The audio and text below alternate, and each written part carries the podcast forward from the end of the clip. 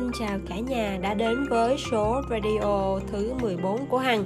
Hôm nay Hằng tiếp tục chia sẻ một câu chuyện trong cuốn sách Cuộc đời rực rỡ, đừng sống không màu của tác giả Lý Tư Viên. Câu chuyện hôm nay có tựa đề đó là Đối mặt với thế giới lạnh lùng này, tôi vẫn muốn là một người ấm áp. Đây là chuyện xảy ra hồi còn bé, Hiện giờ con đã không còn nhớ rõ lúc đó mình mấy tuổi. Nhưng ngần ấy năm trôi qua, Mỗi lần đứng ở ngã tư ấy, Con luôn tiếc nuối hồi ấy đã không gọi một tiếng mẹ trước mặt người. Xưng hô con học được sớm nhất trong đời Không phải tiếng mẹ, mà là bà nội. Vì con được bà nội tự tay nuôi nấng. Trong tiềm thức của con hoàn toàn không có sự tồn tại của người. Vì chưa từng có được nên con cũng chưa từng được mất đi. Đó là một buổi chiều mùa hè rực nắng. Con và đám bạn đang chơi trò gia đình ở ven đường. Một người phụ nữ xa lạ đi đến trước mặt con mắng ngắn lệ, tay xách mấy túi quần áo mới và cả hoa quả tươi. Viên viên, con không nhớ mẹ sao? Mẹ là mẹ con. Đột nhiên bị người phụ nữ trước mặt. Dọa sợ hết hồn, con chạy nhanh như bê về nhà tìm bà nội. Lúc đó con thật sự tưởng rằng đã gặp phải kẻ xấu. Chưa đầy nửa tiếng, trong nhà đã tụ tập rất nhiều hàng xóm láng giềng. Mọi người nhao nhúc thúc giục con gọi mẹ. Nhưng con thật sự không mở miệng được, khăng khăng không mở miệng được. Bầu không khí khó xử này kéo dài 2 tiếng. Cuối cùng người lau nước mắt đi ra cửa. Khi đi, người vừa gọi tên con Vừa liên tục ngoảnh lại Gần như dùng giọng điệu khẩn cầu Bảo con gọi người một tiếng mẹ. Người vừa đi vừa ngoảnh lại Mãi đến khi đi tới cuối con đường. Con không biết sự bướng bỉnh lúc đó từ đâu ra. Con không cố ý muốn để người buồn nhưng điều này thật sự quá đột ngột với những đứa trẻ. Đây là lần đầu tiên con gặp người kể từ khi có ký ức, mà lần đầu gặp mặt, người liền bảo con gọi mẹ. Có lẽ là do một giọt máu đào hơn ao nước lã. Khi con đứng ở cửa, nhìn bóng lưng người rời đi, không biết vì sao, vô số lần con muốn gọi người một tiếng mẹ con không sao mở miệng được. Đến khi người biến mất hẳn trước mắt con con không kìm nổi nữa, hướng về phía con đường nhỏ không một bóng người, gọi to, hét tiếng này đến tiếng khác. Mẹ mẹ mẹ, mồ hôi tuôn ra trên trán, do nắng gắt trộn lẫn cùng nước mắt, không còn phân biệt được. Những người đi rồi người không nghe thấy, còn giống như một đứa trẻ lạc lối, không tìm được thấy đường về nhà. Mãi đến nay, mỗi lần nhớ đến buổi chiều hôm đó, còn con đường đó, và người, con luôn không kìm được đau lòng, không kìm được lệ rơi. Chiều hôm đó, con cứ đứng bơ vơ ở ngã tư ấy như thế, khóc rất lâu. Hàng xóm xung quanh đến an ủi, con cũng không buồn đếm xỉa. Nhiều người nói Sao con bé này bướng bỉnh thế nhỉ? Mẹ con khó khăn lắm mới đánh bạo về thăm con. Vậy mà con lại không ngó ngàng đến. Đợi mẹ đi rồi, con mới gọi tiếng mẹ. Chẳng phải làm người ta đau lòng sao? Có lẽ sau này mẹ không về thăm con nữa đâu. Đến giờ, con mãi vẫn không hiểu Vì sao người vừa đi Đi mất dạng, Con lại bỗng dưng gom hết can đảm gọi người trong hai mươi mấy năm qua, có người hỏi con có hận người không? Có người khuyên con quên người, có người nói người thật nhẫn tâm, còn có người nói người vốn không yêu con. Nhưng sống trong thế giới lạnh lùng này hơn 20 năm nay, con vẫn không muốn tin rằng người thật sự ghét bỏ đứa con gái này. Vẫn không muốn tin người thật sự chẳng nhớ chút nào về con. Con vẫn muốn có một trái tim ấm áp là một người ấm áp trong thế giới lạnh lùng này. Năm đó tốt nghiệp, qua môi giới, tôi khó khăn lắm mới tìm được một căn nhà xem vừa như ý. Bèn chặt vật khiên đồ đạc tùy thân để ở trường tới nhà và dọn dẹp gọn gàng, ngăn nắp. Nhưng ở chưa được một tháng, chủ nhà đã tìm tôi nói chuyện với vẻ mặt ngần ngại. Hóa ra, ban đầu ông ta không định cho thuê căn nhà này mà muốn bán có điều mãi vẫn không tìm được người mua thích hợp, bèn quyết định cho thuê trước, dù sao cũng có chút thu nhập. Mấy ngày trước, có người muốn mua căn nhà này, trả một cái giá chủ nhà hết sức hài lòng.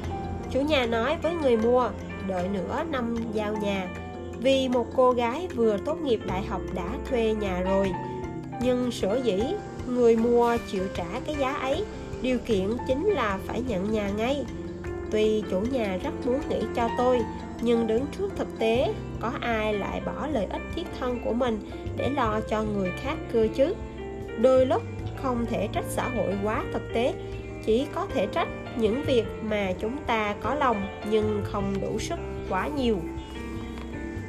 Cuối cùng chủ nhà nói, ông ta thật sự cảm thấy có lỗi, sẵn sàng trả tiền bồi thường cho tôi theo hợp đồng, cũng sẵn lòng giúp tôi tìm người vận chuyển ông đã, ông ta trả tiền. Tôi nói, ngày mai tôi sẽ dọn đi, không cần tiền bồi thường. Tôi cũng rất cảm ơn ý tốt của ông ta. Tôi tự giải quyết mọi việc. Chỉ bảo ông ta hoàn lại tiền thuê nhà năm tháng tôi đã trả trước. Khoảng thời gian đó, công việc không ổn định. Ngày ba bữa cơm cũng không đúng giờ. Lúc đó, gian nan nhất trong đời, vậy mà tôi còn bị mất cả chỗ nương thân ngày hôm sau tan làm, về đến chỗ ở, thu dọn xong hành lý. Đã 11 giờ đêm, tôi một mình lôi toàn bộ đồ đạc đi, không rảnh tay đầu lầu nước mắt. Gió mát thổi tới, hong khô vệt nước mắt trên mặt. Sau đó, tôi tìm được chỗ ở mới. Hồi đó, cha thường gọi điện thoại, hỏi tôi có thiếu tiền không? Trọ ở đâu? Chỗ ở thế nào? Có muốn về quê làm việc không? Tôi trả lời hết sức sảng khoái. Dạ mọi thứ đều tốt ạ. À. nhưng cúp máy xong, tôi ngồi sụi lơ trên giường trong căn phòng tối om rầu rĩ. Vì tuyền thê tháng này sau, tháng tháng sau, rầu rĩ vì ngọn đèn sửa thế nào cũng không sáng. Cuộc sống có quá nhiều điều cực đã. Cũng có rất nhiều chuyện thực dụng, nhưng cho dù như thế nào, tôi vẫn tin chủ nhà không cố tình muốn đuổi tôi đi vẫn tin ngọn đèn không sáng ấy, không cố tình trêu ngươi tôi. Cũng tin cuộc sống của tôi sẽ không mãi mãi chìm sâu trong những điều thực tế vụn vặt này. Thế giới lạnh lẽo như vậy, khiến người ta đau xót như vậy. Nhưng tôi vẫn muốn làm một người ấm áp, không tự ti cũng không kiêu ngạo, không trách móc, không oán giận, sưởi ấm bản thân, sưởi ấm người khác và sưởi ấm cả thế giới lạnh lẽo bằng trái tim ấm áp. Tôi rất thích từ ấm áp, nhưng bản thân tôi không phải là một người nội tâm ấm áp. Chính vì thiếu ấm áp nên tôi nhiều lần nhấn mạnh từ này, cũng luôn yêu thích từ này. Tôi còn nhớ hôm bà nội qua đời, tôi bắt taxi, suốt dọc đường dục tài xế lái nhanh một chút, nhanh thêm chút nữa trong điện thoại. Tôi năm lần bảy lượt năn nỉ các bậc chú bác chờ tôi thêm một lát, nhưng khi tôi chỉ cách lò hỏa táng chưa đầy 100 mét, nhân viên ở tòa hỏa táng không chờ được nữa. Khoảnh khắc bà nội bị đẩy vào, nhà hỏa táng vang lên tiếng nhạc đau buồn. Tôi ngừng phát lại, đứng đờ ra đó. Nỗi bơ vơ và cô đơn trong giây phút ấy khiến tôi lại nhớ đến tình cảnh mình đứng ở ngã tư, gào thét gọi mẹ vào nhiều năm trước. Năm lên sáu, tôi theo hai thím ra phố mua rau một thím bảo tôi đưa chiếc áo đến cho cha tôi bấy giờ đang đi làm. Hỏi tôi có biết đường không? Tôi gắn gượng nói, biết ạ. À. kết quả, tôi cầm chiếc áo, bị một người phụ nữ xa lạ dắt đi. Cô ta định dẫn tôi về nhà mình, còn bảo tôi gọi cô ta là mẹ tôi khóc xé ruột xé gan. Người phụ nữ đó nói, con nhìn đi, chẳng ai cần con cả, hoàn toàn không có ai đi tìm con. Con theo cô thì hơn, đi theo cô, con sẽ có cha, còn có anh trai nữa. Đúng lúc theo người phụ nữ đó đi đến ngã rẽ, thì nhìn thấy thím mình, tôi bèn dùng hết sức gọi thím ấy. Nhưng thím ấy nhoáng một cái ở tích xa rồi biến mất giữa người mênh mông, biển người mênh mông. Lúc ấy trông thím có vẻ cũng hoảng hốt. Có lẽ đang nóng lòng tìm tôi. May sao, túc sắp đến nhà cửa người phụ nữ kia, thì một người thím khác cuối cùng cũng tìm thấy tôi. Vì chuyện này, hai thím không nói chuyện với nhau suốt 7 năm trời. Có lẽ là vì khi còn nhỏ xíu, tôi đã có sự thấu hiểu sâu sắc về sự cô đơn cũng trải qua thói đời nóng lạnh từ quá sớm. Nên những năm qua, có một loại người luôn sống nội tâm như tôi, đó chính là người ấm áp. Hễ có người tốt với tôi, quan tâm đến tôi, tỉ mỉ chu đáo chăm sóc tôi, thì tôi sẽ cảm thấy sợ hãi. Vì vậy, nếu tôi phát hiện mình đặc biệt để tâm, đặc biệt nặng lòng với ai, thì tôi sẽ lập tức kéo giãn khoảng cách với người đó vì sợ mất đi, sợ lại trở về cái năm 6 tuổi, không cẩn thận lạc đường. Sợ lại chẳng cần, chẳng ai cần tôi. Sợ người yêu thương tôi lại rời bỏ tôi mà đi, nên tôi lại chọn trốn tránh. Lựa chọn rời xa, lựa chọn sống khép kín. Tôi từng có được rất nhiều, cũng bỏ lỡ rất nhiều. Vài người bỏ tôi mà đi, vài người lại trở về có có vài người sau khi ra đi, định sẵn đời này không còn khả năng gặp lại nữa. Nhưng hết thảy những đau khổ, hết thảy những thê lương này không biến tôi thành một kẻ lạnh nhạt, cô độc và kiêu ngạo. Mà ngược lại, số phận sắp xếp như vậy chắc chắn là muốn để tôi cuối cùng trở thành một người ấm áp chỉ có từng trải nghiệm, từng yêu thương, từng đau khổ trong thế giới lạnh lùng nhất này mới có thể thấu hiểu sâu sắc hàm nghĩa thật sự của việc ấm áp là gì.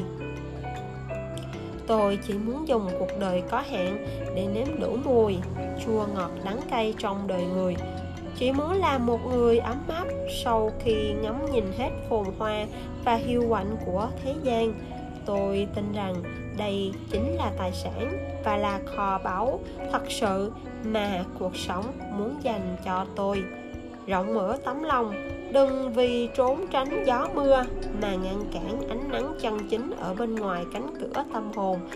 Trong thế giới lạnh lùng này, nếu bạn cố gắng cầu tiến, kiên trì thì chắc chắn bạn sẽ trở thành người, muốn trở thành người nhất, một người ấm áp những trải nghiệm gian khổ ấy cuối cùng sẽ giúp bạn thành công. Tôi từng đọc một cuốn tiểu thuyết truyền cảm hứng ông già và biển cả của hemingway. Tiểu thuyết đoạt giải thưởng pulitzer của mỹ vào năm 1953 tác giả được trao giải nobel văn học vào năm 1954 Truyện kể về một ông lão đánh cá, người Cuba 84 ngày liền không đánh bắt được cá. Rốt cuộc đã câu được con cá kiếm khổng lồ, nhưng con cá ấy quá lớn, kéo chiếc thuyền nhỏ của ông lên đên trên biển 3 ngày mới bị ông giết chết. Ông buộc con cá khổng lồ vào mạn thuyền, nhưng trên đường về, con cá nhiều lần bị cá mập tấn công. Khi cập bến, chỉ còn lại đầu, đuôi cá và một khúc xương sống cuối cùng ông lão kiệt sức về đến nhà nằm trên giường chỉ có thể nhớ lại chuyện tốt đẹp đã trò đã qua trong giấc mơ trước thiên nhiên không thể chinh phục, nhân vật chính trong truyện đúng là đã thất bại, song trên một ý nghĩa nào đó, ông lại thành công. Trong quá trình bắt cá, ông đã có được trải nghiệm quý báu, hiếm có trong đời. Trải nghiệm này thậm chí quý giá hơn, có ý nghĩa hơn, khiến người ta phải suy ngẫm nhiều hơn cái kết quả bắt được con cá lớn. Cuộc sống thường khiến chúng ta thương tích đầy mình nhưng đến sau này, những chỗ bị thương ấy nhất định sẽ thành chỗ khỏe mạnh nhất của chúng ta. Cũng nhất định sẽ giúp bạn thành công sau khi chịu nhiều vết thương, chi chích